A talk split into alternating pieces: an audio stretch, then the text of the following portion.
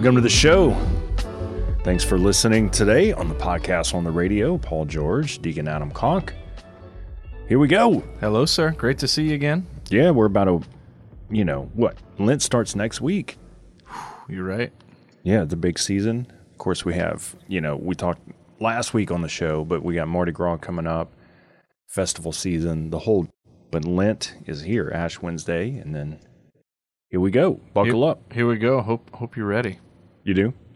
All of you. I yeah. hope you're all ready. Well, I think a good thing to do in in sort of our, our mind is to is to start to think now about Lent. Not, hey, Lent just shows up, you wake up, and that's happened to me before. It's like wake up, it's Ash Wednesday, it's Lent, and you're like, okay, like what like what's gonna be my spiritual, you know, focus mm-hmm. this Lent? And I'm and I'm and I feel like I'm already behind. Right, the eight ball. Yeah. You know, so you begin to think about it now, like what does, like evaluate your life, your heart, your your mind, where you're at, and say, you know, what what do I need to work on, or where do I need to grow in my life? What what does God want to do in my life? And Lent is a great time to use to spiritually focus, I would say. Yeah, so this weekend, put it on your calendar in the midst of your parade going that you and your spouse or your parents or whatever applies, y'all got to get your Lent plan together this weekend. Get it done. Do you guys go to parades? Not usually, but this year we're gonna we're gonna give it a shot. Um, don't y'all live like close to parade route in Saint Martinville, like a little small town where you're at, or they don't? I think that used to be the parade route, but they don't do the parade anymore. Okay, gotcha. Because I don't know if you know this, Paul, but sometimes parades can get out of hand. What every year someone dies, right? Which is un- extremely unfortunate. Yeah. Because yeah. you go on a parade to be happy, and then like someone dies, you're like, but that wasn't supposed to happen, right? You know, I mean, I guess if you mix moving vehicles with lots of people and a lot of alcohol, yeah, things could go wrong. Yes. Not everyone is at the parade for the right reasons. That's right. Or for different reasons, you could say. Well, once you start drinking a lot, you might have new reasons that you didn't come with. that, you know? That's very true. It does change your perspective. Yeah. But uh, no, this year um, we're going to give it a shot on Tuesday itself. There's a kind of a safer environment we can be a part of with the little ones. And the little kids, you know, it's um, it's something to juggle little kids at mass, let alone a parade. Yeah, that's a lot. You know, um, but we, we'll we'll do it. Yeah, I'll so, let you know how it goes. Yeah, good. I mean, this is going to shock you, uh, maybe, but I don't I don't really enjoy parades. I think you and I are, are aligned there. Hmm. Mm-hmm. And, and what do you not noth- enjoy about it? It has nothing to do with any morality or immorality or anything like mm-hmm. that is like sort of a non-factor. I don't even think about that. This is probably all personality mm-hmm. of like, just why would I want to go fight crowds, stand, you know, whatever. It beg just for beads, beg yeah. for beads. Like it, like for me, like there's, I think there's certain personalities and people that just love that. And, and that's cool. I have nothing against it, but for me, I guess, you know, I'm just kind of a, an old fogey soul. I don't know. I'm more of an introvert probably. Yeah. You know, like if I could choose not to be in a crowd all day, I would choose not to just because like what? Yeah. Yeah. I usually have like a fifteen minute comfort window at a parade. Like I'm there for fifteen minutes. I've done the parade thing. I've caught something. I've talked to my friends. And then you're done. I'm pretty much ready to go now. It's kind of like that with shopping with me. If I'm in a store for more than fifteen minutes, my stomach starts to literally hurt. It's like a timer. Right. It's like, I need to get out of this place. yeah. Yeah, I'm out. See you later. Yeah, that, that's pretty much the case. So anyway, welcome to the show, everyone. Thanks for listening in on the podcast or on the radio show. Uh, we got a great show today. Uh, we're going to kind of dig dig into some stuff. So buckle up. Before we get going, Adam, do you have a have you seen? What did you say? That is so interesting. Oh, for real, though? So, have you seen this? That in Italy, there was a, a bit of a controversy about a piece of art in a basilica there. Okay. Have you seen this? No. Well, it was the Cathedral of Canosa, or Canosa in Puglia, southern Italy. Right. Okay, so it wasn't the Vatican, but it was it was in Italy. Um, well, there's this new piece of artwork, and it is beautiful. I'm, I'm seeing a picture of it now. But they had to take it down. Okay. Because apparently um, it was found that the face and the likeness of a local businessman and a priest were in were in the image, like among the saints kind of thing. Hmm. And the people were not impressed. Like once this was realized, like, right. oh, that's that's Father so-and-so. Right. And that's the, you know, the guy who owns the bakery. Um, although I don't know what businessman was in it. He, he was probably more than a baker. So is this like a trademark issue? Like, hey, you put my face on there I, and you didn't ask permission? I think they just didn't or more like, like them. The locals were like, wait, you put so-and-so in the picture. You kind of hit him in the picture and we're not impressed. Correct. And so the people just demanded that it be taken out. Hmm. Um, now, the artist claims that uh, it was just an interpretive choice. So he wasn't coerced. That's his claim. It wasn't like the businessman said, I'll give you, you know, a million dollars to mm-hmm. put me in your painting. It was just his choice to try to show like, you know, modern day saints among us kind of thing. Okay. But um, they didn't buy it. So they took it down. They took it out of the uh, the cathedral. That is sort of preliminary. You know, I would say, like, if you're going to put someone's photo in a painting or name a building after someone, you know, or, or like something like that, like, I'm of the opinion, like, wait till that pass person, in the sense, is, is gone or passes away. Like, I always find it really interesting when people name stuff after themselves and they're still walking through the building. Yeah. Well, imagine you're on pilgrimage, uh, let's say in Italy, and you're at this beautiful cathedral, and there's this beautiful, you know, new painting, whatever, and you're praying, and then you realize, wait, that's the guy who's saying mass. He's in that painting. Right. Could be a distraction. Yeah, and plus, I don't know. I like, I would never want to, you know, while I'm alive, want to know that I'm in, you know, a painting or something. But I don't know. I don't really get into that stuff. But you know, it is, it is interesting. Plus, you know, I don't know. Like even within the church, like there's sort of a risk of like putting someone in a painting, you know, before you know fully what they're about. You know, you mm-hmm. you kind of say, oh, this person's going to be a saint, and you don't, whatever. Like, you, you kind of, you know, you just don't know. Right, right. So, that's what's going on in Italy right now. Yeah. In southern Italy, in Puglia. You know what? Just because that painting is on the news, it's probably going to go up in value. That guy can probably sell that thing for a lot of money. For real, you're right. Well, he, he said he would be willing to revise the painting to put it back, but maybe he should just do a different one. So like, mm-hmm. keep this one, the controversial one, and sell it to this businessman. Yeah.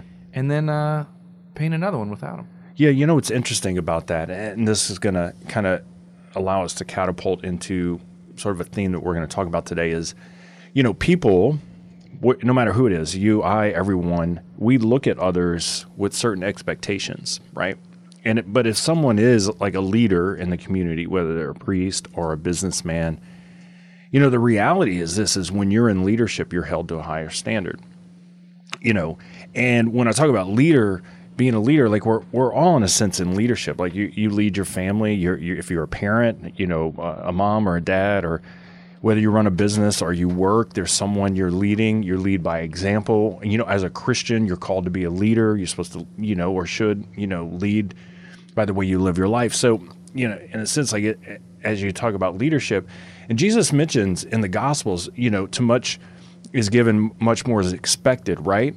So the reality is there there is sort of a burden of this leadership. You know, when I was a young adult, unmarried, I had a lot less responsibilities in in the way I lived my life, good or bad, right? Uh, and I had less relying on me, or people relying on me, or even looking at me, right? Mm-hmm. Like, yeah, maybe a few people, oh, look what Paul's doing, or, you know, he did that right or wrong, or we like him or we don't like him. Well, when I got married, more people were looking at my marriage, you know, oh, look at that, look at Paul and Gretchen and whatever. And when I'm a parent and then, you know, I'm leading my kids, there's becomes more and more responsibility. And then, you know, when I grow in my work or whatever it is, as we grow, there becomes more responsibility in our leadership, right? Mm-hmm. And so it's interesting to me that these folks, just regular folks, are looking at people they know in the community in the picture, and they're like, we're taking it down. Right? Because we, we look at people, and we do have certain expectations, maybe sometimes unrealistic, but I think most times fairly realistic, of the way that they should carry themselves mm-hmm. and lead. Mm-hmm. And be a part of, you know, whatever, you know, the community.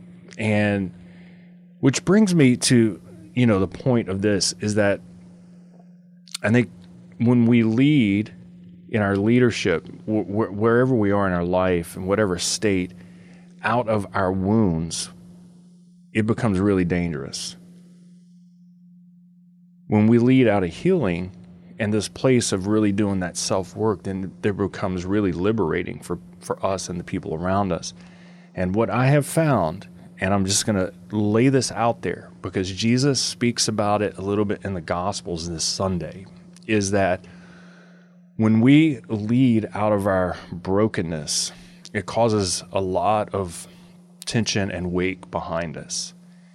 And I have seen a lot, particularly in the church, of people who lead, particularly of people who leave the church, particularly in businesses, particularly people who are like, ah, is that there's a lot of leading out of brokenness and woundedness and father and mother and family issues. And people lead out of that, causing a lot of chaos in their leadership. And I've had a couple of conversations recently of that, of people who are leading out of that mess and not doing the work to kind of heal through it. And people who are leaving the church because of that mess, not because of the other person, but because they, in a sense, uh, you know, their, their their own woundedness reflects sort of the into the, like the leadership, and it just, you know, it it, it becomes a place where they can't, you know, they, they just kind of leave. Yeah. Well, I, as you're speaking about that, I had this image, if you forgive a music analogy, mm-hmm. all right? Like in an orchestra, let's say, there's a lot of different instruments, a lot of different roles. Like they're all, and they all need to be working together in the same, literally, time and purpose. And, and we love a symphony or an orchestra. That sounds great. But if one instrument is off and wounded or broken, then either the whole thing sounds terrible, all right? So we don't appreciate it, and that makes us want to leave. Mm-hmm. So we just say this whole this this is awful, right? Or we begin to, you can make it sound better if the other instruments start to like follow the broken one to try to make do the best you can. Otherwise, let's just do the best we can with what we got. But now we're all following the broken instrument, right, instead of the conductor, instead of the ideal. We're now all just doing the best we can to make as pleasing music as possible with broken instruments. I mean, far better to try to find healing in Christ, right? Like to, to heal the brokenness. Not that we're ever going to be perfect or ever have our stuff together, ever, but but like you said, to lead from healing is that we're all seeking to become more and more healed. And you can follow a leader into that to where, like he, if someone's going to follow me, I'm not healing them. Jesus is healing them. Right. But I can lead people to Jesus, and I can lead an organization or a group or a family. Like, I don't have the answers for my family. I, I, I can't heal them, right? Like, the wounds they have, some of them are from me, but even those I can't heal. Their wounds are much more complicated than what I can heal, but I know who can heal them, and I can bring them to the Lord and, and constantly do that. And so, yeah, this leading from brokenness, I just had that image of, like, that instrument that sounds terrible, mm-hmm. where either makes people want to leave the group, or do the best you can around this dysfunction. This toxic thing can just determine everything. And I know we've all been there where like one person who's not even in charge, who's just part of the orchestra, but somehow we are all revolving around this person mm-hmm. to do the best we can. That's not healthy either. No, absolutely not.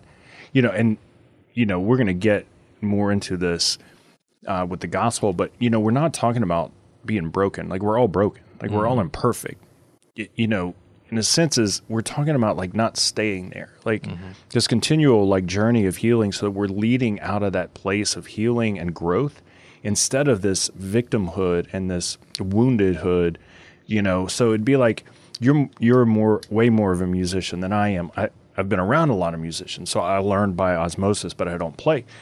Is when you're playing and you break a string on your guitar, you might finish the song, because you're in the middle of it, mm-hmm. but you're you're going to say, I need to replace this the string, you know. So maybe to get through the set, you might switch to the piano, Or you might just start talking to the crowd while you replace the string, or whatever the case may be. But the reality is you're never going to keep playing the guitar with a bunch of broken strings, right? Right.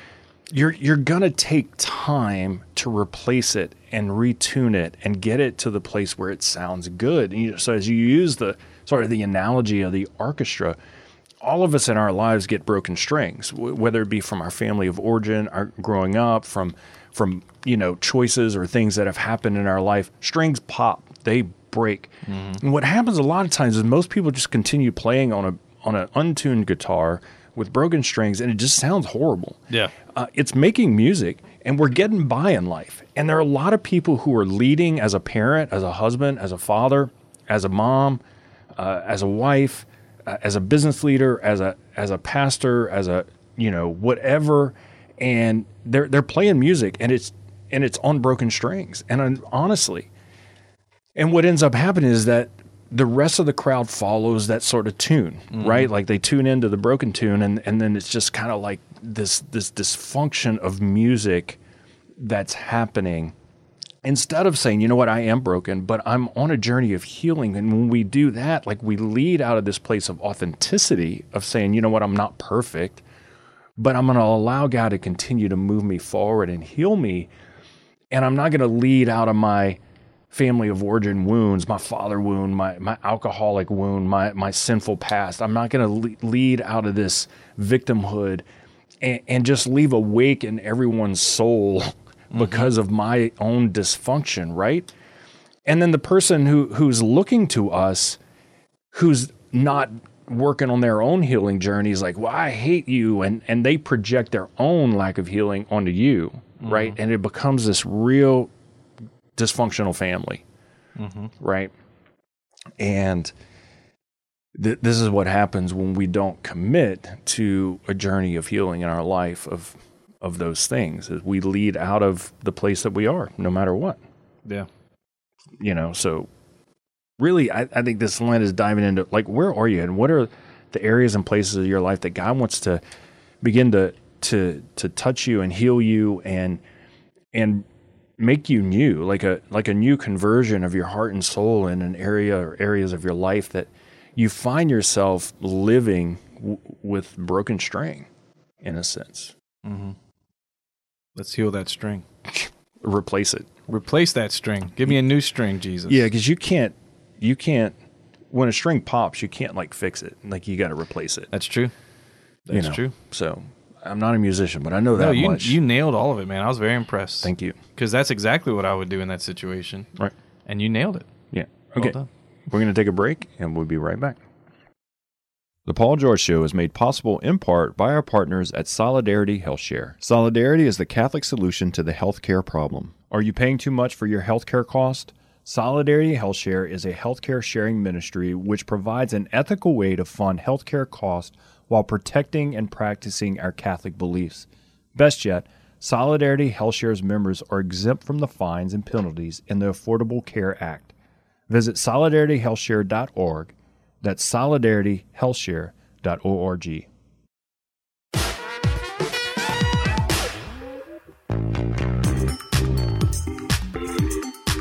Welcome back to the show. Great to be with you today. Thanks for listening in. Paul George, Deacon Adam Conk in studio. Hey, hey, hey. I changed the guitar string. You did? Break. Mm-hmm. Yeah. Ready to roll. Ready to roll. Yeah. You know, I mean, you brought up the whole analogy, and you just kind of got me going, you know, with it. And, you know, so for someone who's not a musician like myself, when you watch someone or, you know, musicians play an art, like there's a part of you that's like, I wish I could do that. Mm-hmm. It's sort of this this real like admiration for the art, right? Mm-hmm. It's just like when you see a beautiful painting, like you were talking earlier, you know, when I see a beautiful painting, I'm like, man, that's amazing. I wish I could do that. And not in a sense of like envy, like I wish I was mm-hmm. that person, but like real appreciation of the art. And I don't know if I have an art. I have no idea. But I mean, I, you're, you're pretty tall. Yeah. Yeah, that, yeah. That's an art. People can admire that. Yeah. Hey, can you grab that on the top shelf? Wow. You you have no idea how short people look to you, and they're like, I wish I could be that tall. That was art. Mm-hmm. You know, I do have an art form when I grab, like, something on the top shelf. And I, there isn't probably not a time I go to the grocery store where I don't grab something for someone. you know, and it and it's mostly, you know, for like, you know, an older lady or a lady, because they're probably less like, you know, like, you, you know, prideful about asking for someone's help. But right, it's rare that a short man. That's true. Will come up to me. Excuse hey, me, sir. Hey, buddy. Hey, bro. Can you grab that for me? I know I'm short. Can you grab that for me? But I don't think, I don't ever think, because I'm taller, I don't ever look at someone, I just don't, and think, oh, they're short. Like, mm-hmm. It just doesn't cross my mind, because I just, I just think that everybody's just amazing, you know, like, aww. In a sense, like God really created. And as we're talking, you know, on our topic today, is exactly that. Like, God created us all uniquely, irreplaceable, right? In his image and likeness. And God created us to be whole and holy. And yet through sin and through the enemy, we've we've become wounded, right? Mm. And we all have our own faults and failings and brokenness, some more than others because of our past, our own mistakes, or Um, things that have been done to us or our experiences, but none of us are, are perfect. And I, I, I have found in my own life, if, if I can simply commit to the healing journey, have much more peace moving forward. And I have found that I'm much more willing to follow someone else, mm. as his lead, who is on that journey, than the opposite. Of someone who's going to continue to lead out of their just their funk and their dysfunction and not commit to the journey, right? And Jesus mentions along this as, as we, you know, this is the first sun, the, the last Sunday gospel before we begin Lent, mm-hmm. right? And so this is the gospel that's chosen in Luke, and then you know we begin, you know, Lent, Ash Wednesday. We repent of all our sins. We get ashes, yada yada. We know the story. And then we jump into the desert, right? Like we go into this this real fast and focus spiritually of like, God, renew our hearts. But like if we're just going to go to Lent, like giving up chocolate and just say like, hey, by the end, I'm going to eat chocolate again. Like what?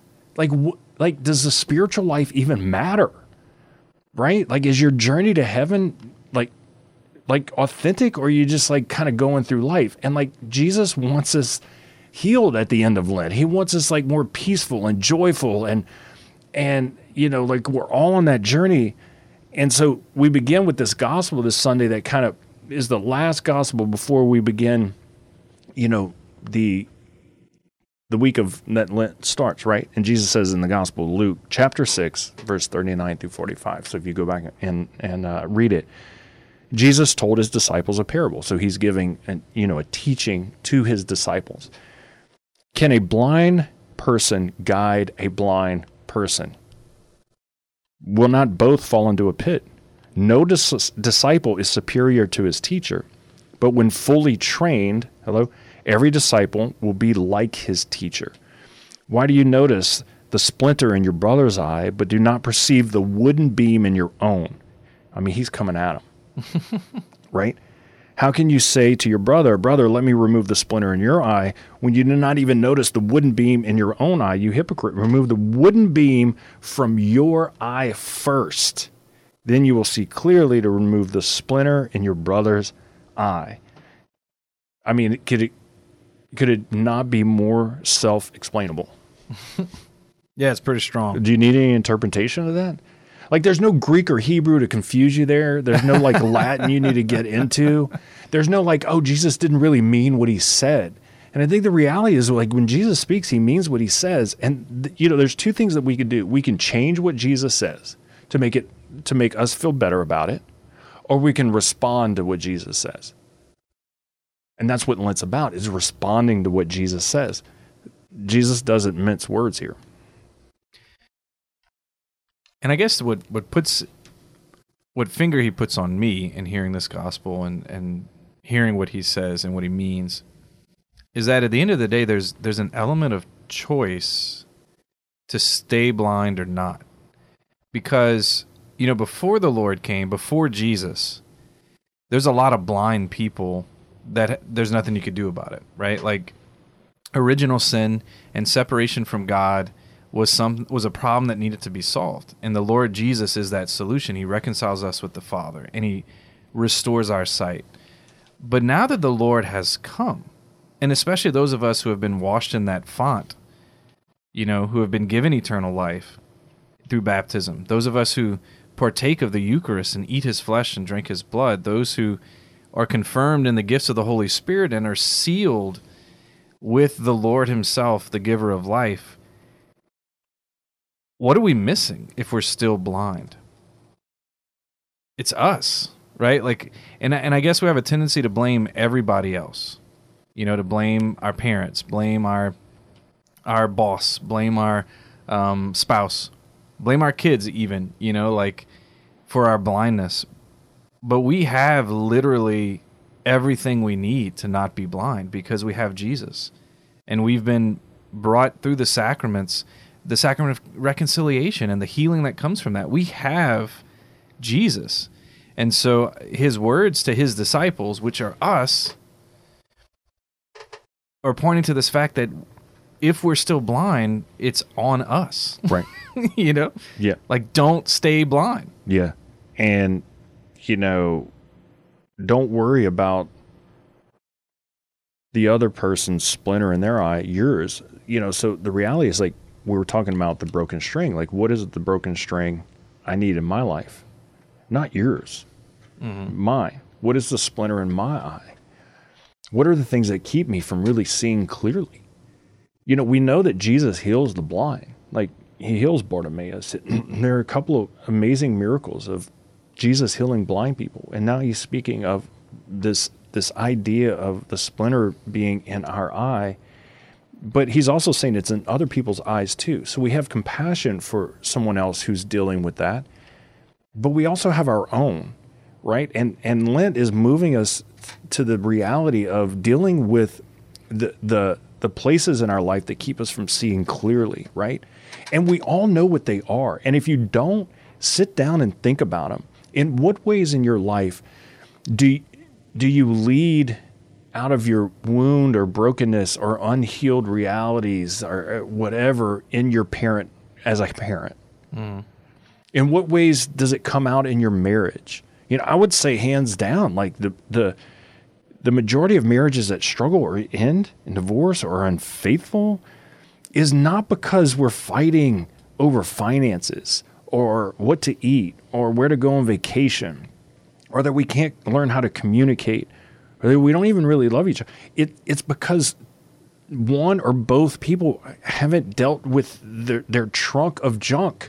Mm-hmm. And it just continues to be a barrier of unity between the couple, right? It doesn't define you for the rest of your life, but if it's undealt with, it will drastically affect your marriage, right? And the same mm. is the way you lead in your work or lead as a dad or a mom or as a friend. It it will eventually affect the closest relationships around you if you don't deal with it.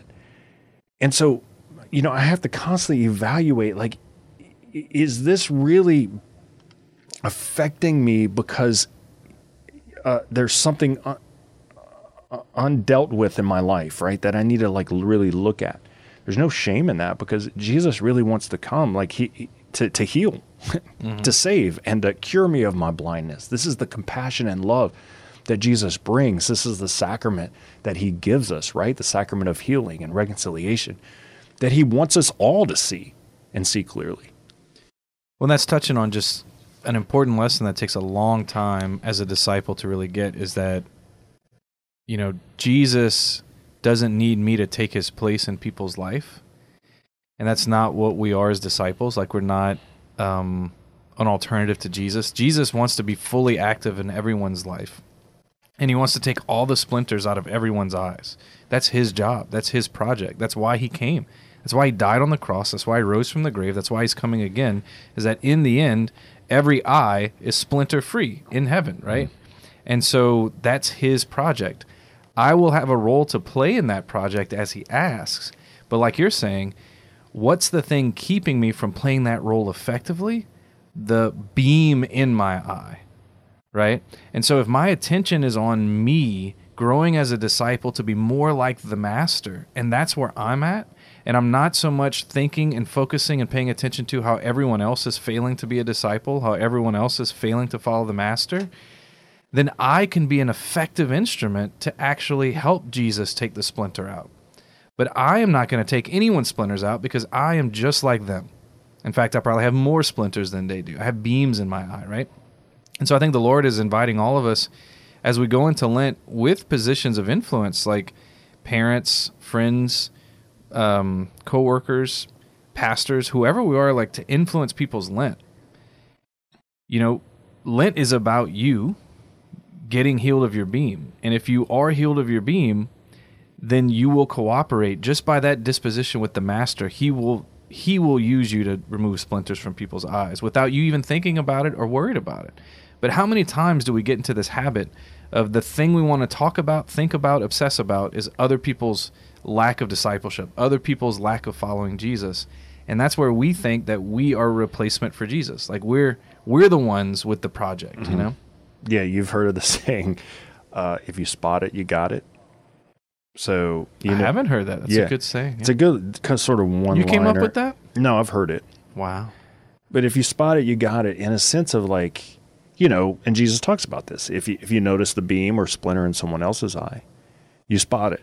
Okay. Mm-hmm. Okay, that's good. And and and if I see that in your life, right, and, and as a friend and be like, Adam, I want to encourage you. Like, you might want to look at that, right, and like kind of go to the Lord with that.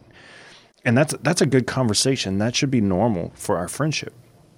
And we do have that. We do have those conversations off air for both of us. We we want each other to grow. But if I spot it, also might got it, right? Like mm-hmm. I kind of, oh, okay, let me look. Like there, there's something in Adam that maybe is like uh, something I need to deal with, right? And sort of there, there's this tension of like maybe in, we're following someone who's unhealed and like leading out of their their brokenness and, and their lack of, you know, committing to the healing journey. And yet w- we might be there too. And so we spot it and got it, and it's bringing something up in us that just wells up and it makes us frustrated and angry and like tense. And, you know, a lot of times it, you know, we spot it, we got it. It's, it's God's way of saying, hey, maybe that's an, a broken string that uh, I want to replace in your life so that, that, that you know, we can we can be playing with six strings instead of five, mm-hmm. uh, because that's wh- how it sounds better. Yeah, well, and I think, I mean, that's that's what Saint Augustine teaches. He's, he says, the things that will agitate you about your brother are the things you do as well. So basically, like, if you feel resentment, agitation, it's going to be in you in some way. And I've always found that to be true. Yeah. Because there are people that will do things to me that are hurtful and spiteful and whatever, and I'm not agitated. I'm like, I forgive them. It's no big deal. Then there are times where somebody does something to me that's not even mean, not even a sin, but like it irritates me and mm-hmm. it makes me mad. What's the difference? I do the same thing, right? Like I'm, that's me. And so it's, it's, um, it's, I found it to be very true that, that, that bitter resentment or anger or irritation with other people, if I can turn it inwards and say, do I do this? Nine, not nine point nine percent of the time, ninety point nine nine percent of the time, I do the same thing. And what the Lord's asking me to do is grow in that way. Right. And so it's not even about that person not doing that anymore. It's about me not doing that anymore. So you ask the question, and maybe you're thinking, if you're listening on the podcast or the radio, is, okay, what, what do I do? Like, what's the next step? You know, well, Jesus tells us sort of that. He says, can a blind person lead a blind person? So if you want to be on the healing journey, then you don't need to be around blind people mm. who aren't on that journey. You know what I'm saying? Like, of the blind can't lead the blind. And we see this all the time, even within the church. Like, we would be honest, you know, it's, there's quote unquote a blind leadership leading a blind flock, mm-hmm. you know, and then it's just like going nowhere. Mm-hmm. Right. And the reality is, if I want to see more clearly, I need to surround myself with people who are trying to see more clearly as well, who are not afraid to like look at me and say, hey, you might want to look at that. But at the same time, they're not judging me or like shaming me because they're on their own journey and, and we're in it together. And I think in marriage, it works out best when, when two people are fighting hard for unity and they're, and they're dealing with anything that blocks that unity, right? Any unhealed you know, brokenness, and, and they're helping each other to get there in, in, in authentic love and unconditional love. We need that in our in our circles of friendships, right?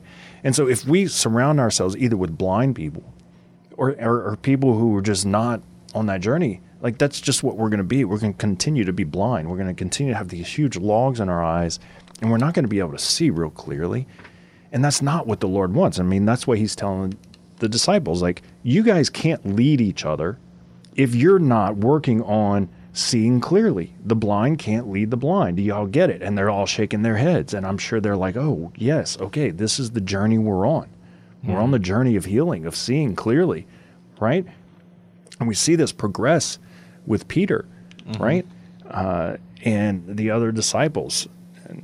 You know, that's that's the journey they're on. And and here's the reality. It, the gospel goes on to say, it says, a, a good tree does not bear rotten fruit. Very simple. Nor does a rotten tree bear good fruit. For every tree is known by its fruit. For people do not pick fig, figs from thorn bushes, nor do they gather grapes from brambles.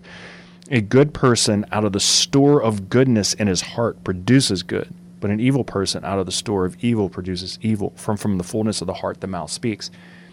So you go back to the painting in Italy, right? By the person bears the fruit. Uh, they're probably looking at the people in the painting, and I don't know the people, and they're probably saying, that's a rotten tree. They're and maybe not judge it, like, take it down. Right. Those aren't the type of people we want to follow. I don't know. A good tree does not bear rotten fruit, right? Mm-hmm. And that's what God wants for us. He wants us to bear good fruit. Well, and I mean, this this is the evangelization workshop that the Lord gives, you know. And for those of us involved in, like, helping people evangelize or learn how to, you know, mm-hmm. it can get very complicated. Mm-hmm. We can have all kind of methods and, you know. But at the end of the day, a holy person will evangelize because that's the fruit of holiness, hmm. right? So the Lord in his, I love how you reminded us several times, this is Jesus talking to disciples. And a lot of times, I don't know why we do this, but we think the scriptures are for, like, the world. Most of it's for the disciples. Yeah. All the New Testament are letters Amen. To disciples, right? Yeah. So it's not even like, hey, world, this is Jesus. It's remind, it's for disciples to continue to grow as disciples. That's mm-hmm. the purpose of the scriptures, even the gospels, right? And so this This lesson is for disciples that Jesus is teaching, and basically, if we can see clearly, we'll lead people to Jesus. If we have, if we're a tree that is healed, a tree that is whole, if we're holy, then our fruit will follow. And so, don't get obsessed with the fruit. Don't get obsessed with the splinters in people's eyes. Don't get obs- be focused on your own healing and your own journey, and then the fruit will follow. Absolutely. And that's his. That's how. He, that's his evangelization workshop one oh one. I don't know if we'd all sign up for that though. You know, if that was the message day in and day out, I don't know if we'd sell out the Cajun Dome with like these workshops. But. Well, and this is the problem I think that we're finding in our life and in the church is that we're not following the evangelization teaching of Jesus. Mm. You know, are we as a church, as a people, as leaders, as as a family, like are we? The blind leading the blind? Are we dealing with our blindness and our brokenness? Are, like, we honest about this? And and like Jesus is speaking directly to, to us, right? Mm-hmm. And so as I'm, you know, looking at my own life, like just F Y I to everyone listening, like I have got personally to commit to this journey in my life. And so when I evaluate myself in my life, there's two things I'm looking at. And this this passage reminds me of that. I'm going to look at the fruit. Where do I see fruit in my life? Because that might be a place, an area of my life where I have deep roots, that that there's there's there's good nourishment. Mm-hmm. But where do I not see fruit in my life? And the places that I don't see fruit in my life, I'm probably pretty much guaranteed that there's a broken string there, mm-hmm. that there's something that's blocking the nourishment to get to the roots, to sink deep. And if I can commit to that journey, then I know that down the road, like, you know, that'll get better, you know, because that's the guarantee that Jesus gives to us is that he'll journey with us, he'll heal us. But like we, we have to participate in that. So he doesn't tell them like, look, open your eyes, guys. I'm going to grab the log out of your eye right now. Right. He's, he's telling them like they, this is something they need to commit to as disciples. Right. They have to enter into this this journey with Jesus in doing this. And to disciple others means that we share the same message with them that Jesus just shared with them, right? Like we, and maybe one of the issues with the church today is that we assume holiness so much, right? Like we assume, yeah, we got the holiness part. Let's move on to the method, right? We got the holiness down. Let's talk about how we're going to evangelize. Like what what's our door-to-door program? What's our how we're going to get people in our parishes and at our events? Yeah, we're all holy. We got that part down. Yeah. Let's move on to the to the fruit part, like how to harvest the fruit. Yeah. But, you know, those that make a splash in the church, that move the needle, in other words, canonized saints, they do that by committing wholeheartedly to the holiness part. Yeah. And we cannot just assume that we're all saints like them. I don't think yeah. any of us think we are. But let that sink in for a sec. Like there's something in me that's not, if I if I can't be canonized today, there's something in me that I'm refusing Jesus. Hmm.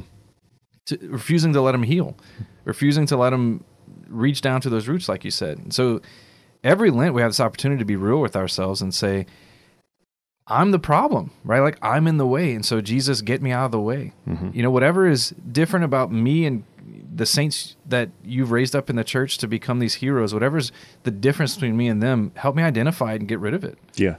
You know where I found the mer- most fruit as a parent and and as a as a husband and, and my vocation is the times where I'm like, I, you know, I say something that we should do or like parent and say, hey, this, uh, and I say, you know, I'm not perfect at this. I'm still working in my own life on, on some of this, you guys. I, I see that the, there's buy-in, you know, from mm-hmm. my kids and my wife. But in the times where I'm like, just do it this way because, right? And I'm and I'm I'm leading out of the just this like just iron fist, and then I'm like with my wife, I'm like, no, I'm not working on that because I don't need to. Man, it just gets chaotic, right? And mm-hmm. there's a tailspin there. There there's no movement. You know, when's the last time like you know you heard a homily, you know, uh, from you know priests is like, you know, guys, let's let's remove the splinter in our eyes, and here's how I'm doing it right now. Mm-hmm. And you would just be like floored. Like, what? Yes. Because that authenticity is like, oh, we're in the journey together. And like, oftentimes we feel like when we're authentic, like it means that we're weak. But when I'm with my kids, I'm like, guys, like I'm still working on things. Like I find that there's greater buy-in, you know, and with my wife when I'm like, yeah, I'm, I'm, God's brought up something and, and I know that I need to work on this. There's greater buy-in from her to help me than there is a, when I'm like, I'm not doing it. I'm not mm-hmm. working on that. You, you go work on it, right? Your splinter. Man, I, I just tell you, like when we're in this together and there's authenticity and transparency, that when we admit our weaknesses, but we also claim that we're going to follow Jesus' healing and get better. I mean, I'm telling you, it's a whole different type of leadership that happens in our life. And, and it really begins to gain traction. And when those strings are replaced, you know, the sound gets better. The music gets more, you know, there more harmony, you mm-hmm. know, uh, with the group. All right, let's take a break and we'll be right back. The Paul George Show is made possible in part by our partners at Solidarity HealthShare. Solidarity is the Catholic solution to the healthcare problem. Are you paying too much for your healthcare cost? Solidarity HealthShare is a healthcare sharing ministry which provides an ethical way to fund healthcare costs while protecting and practicing our Catholic beliefs. Best yet, Solidarity HealthShare's members are exempt from the fines and penalties in the Affordable Care Act. Visit Solidarity Health Share dot org. That's Solidarity Health Share dot org.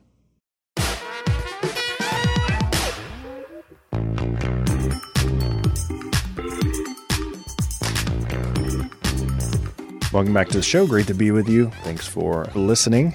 Adam Conk, Paul George, famous deacon. How's it going? It's going good. Yeah. You know, you have brown eyes. Very brown. So I didn't know if there was if that was a log, some bark in there. Oh, yeah, nice. You see what I did there? I got beams. I got beams. I could name them for you if you want. I don't know if we have that kind of time. Beams are kind of in these days. That's true. Everybody wants beams in their houses. Everybody wants beams in their houses. We used to hide beams. We're like, no, let's uncover that beam. Yeah. We used to, you know, build around the beam. Now we're like, let's expose the beam. I mean, this should be an analogy for our life. Expose the beam. Let it out. then you can deal with it. I mean, then you can deal with it. I mean, you can't deal with something that you can't see, you know, because you hide mm-hmm. it. You know, don't hide the beams. There, there's our, um, there's our motto. Beam me up, Scotty. Only you. I'm sorry about that. Yeah, no problem. Okay, so I did get some feedback from the uh, King's Ransom Cake from last week. Did you really? Yeah. Is someone offering you money to make it? People want it. Okay. Yeah, so if you didn't I hear figured. that back to the podcast last week, it was it was an epic idea. I think I'm going to get to it. I don't know when, but maybe you and I should have like a little cookout. Wouldn't that be happen. fun? Like a Paul George show cookout. Just we fun. Make a King's Ransom. Anybody wants to come. Yeah, and it doesn't even have to be in Lent. It, and it actually probably should like be an Easter project. An Easter project, yeah. Okay. How about a six-pack of questions? Question. Question number one. I mean, where to begin? We've we've covered it. Uh, all right, question number one. So we, we started the show talking about um, this painting in Italy where, I guess, not popular people were put in. They wanted them out, you know? Apparently. Um, if you could put cancel culture, if you man. could right, they were canceled. If you could sneak a painting of you Dude. anywhere, let's mm. say not in the church, like right. more secular, like on a bus, like on the side of a bus or something, that like you would just love to have a little image of you inserted into a painting or a mural somewhere. What would you do? Like a like a Hyde Waldo type thing, mm-hmm. like on the side of a bus would be kind of funny, you know. Um, you know, it'd be me like I don't know, like in a. Like a ski hat and goggles or something. Like you wouldn't recognize me. I don't know. Look, kids, there I am. Yeah. yeah Not yeah. like the U S Capitol or something like that. No. Okay. No, no, bus. no. Yeah, because it's passing. You're like, wait, was that Paul's face? No, I don't know. Wait, what? You know, I don't I don't know. I kind of look like Paul. You kind of look like Paul right there. I actually have a question for you. Question number two. What? Yeah. Oh, wow. I'm going to flip the tables. Oh, so, my goodness. Apparently, okay, is a six... string guitar, and there's also a twelve string guitar. Why? And is there a difference? And what? Like, because it gets complicated to me. I mean, like six seems okay, but twelve just seems super complicated. I just gotta say what's, I gotta say what's crazy about this question. What's insane about this question? Okay. In all my life playing music with my family, exactly one time did a kid ask me, "What is a twelve string guitar?" Mm-hmm. And that time was last night. Well, there you go. Like See literally. That? Literally. In years and years. And here today, I asked you this question. And here we are. Because we saw someone playing it on T V. We were watching a music. Mm-hmm. We have Music Monday, so we play music and we watch people play music, like little videos or whatever. Anyway, and someone was playing a twelve-string guitar. Okay. So here's the basic gist. Each string has a particular note, mm-hmm. you know. On a six-string guitar, there's one note per string. But on a twelve-string guitar, there's an extra string with the same note at a different octave. Like to where you'd press both down at the same time. Gotcha. So it just gives it a fuller sound. It's also different. So you may not be looking for that sound all the time. Gotcha. But whenever you want it, you can have a like kind of a fuller experience of the guitar. It almost sounds like two guitars playing, if you will. But one of them is much higher. So it's like a normal guitar and then like a higher sounding guitar. Hmm. Does that clear that up for you? Yeah. So if you break a twelve-string guitar, it takes twice as long to replace all those strings. Hmm. Yeah. So try not to do that. Okay. Thank you. Does that make sense? Yeah. All right. Question number three. Um, so we use this music analogy, and you had you had a lot of insight, by the way, into the music world. Thank Very you. good. I want to talk about um, a situation we are we all get in and have to deal with at some point, and it's a maturing situation, but it's hard to go through and navigate. But when we find that we're revolving ourselves around a broken string or a dysfunctional instrument. Like when we realize we're in a toxic relationship is a phrase people use today, but, but like we are letting someone else's stuff determine our life in a way, either it's at work or in a sibling relationship or even our parents. Um, how does the Christian deal with that? Like how do we, how do we, navigate those waters? I know every, every situation is complicated, but what are some, some principles to keep in mind as we try to navigate as a Christian in that situation? Yeah, it's a good question, and go all day, but you know, when I think about the twelve-string, I just think, oh man, it's just very complicated. It's a six-string. And I think about the twelve-string, I think about like a, a garden with a lot of weeds. And I think one of the first things that like we should do, like get in and, and be active in in, in with Christ is to like go in, into the garden and like remove weeds. Mm. And we could do that. We can remove a lot of like excess. Like, I just don't need this in my life. I don't need this, this, and this. And, and this doesn't, this is not complicated. I'm just weeding, you know? So get rid of six strings so you can have six, right? Like get mm-hmm. rid of the twelve to get down to six and just get rid of strings and like, oh, there's six strings. Okay. Now I'm simplifying it. I'm getting through, I'm weeding the garden. Now I might need help from someone to really nourish this garden and like get the fruit out of it, right? To see what I'm not seeing.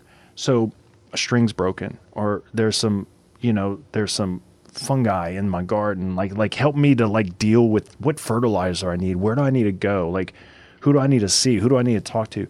To begin to really dissect maybe an area of my life or a pattern that I, it, that I just don't know what to do with. Do I need to go to counseling? Do I need to talk to someone? Do I need spiritual direction? Do I need, you know, a retreat? Like, what do, what do I need to do? Do I need some friends that can kind of help me kind of move out of this dysfunctional way of living into another place? So what I would say is jump in and do the self-work that you can so that you can see a little bit more clearly of what needs to happen next. And a lot of times we just let the weeds grow up in the garden, right? Mm-hmm. We just clutter the, it's just, everything's cluttered, but jump in and start to like declutter it and then get someone, other good friends who see, to help you kind of see the next step. Nice. Take control of it. Well, not control of it, but get, get more active in the situation. Yeah. Like do the work you can do. Yeah. Love it. All right. Question number four. So we, we heard our Lord's uh, evangelization workshop with his disciples. And um, I think for a lot of us, sometimes we don't even know what our actual issue is, where we really need healing. What have you found effective to really do some some looking honestly in, interiorly? What's effective to help people see things they might not see? You know, they might not know they need healing in certain areas. Like maybe they assume their relationship with their parents is just fine mm-hmm. and has nothing to do with their prayer life, but yet it does. So what are some kind of, I don't know, thoughts or like ways to get people to see things they, they aren't seeing? I, well, I think one is a good examination of conscience. Like find a really good detailed one.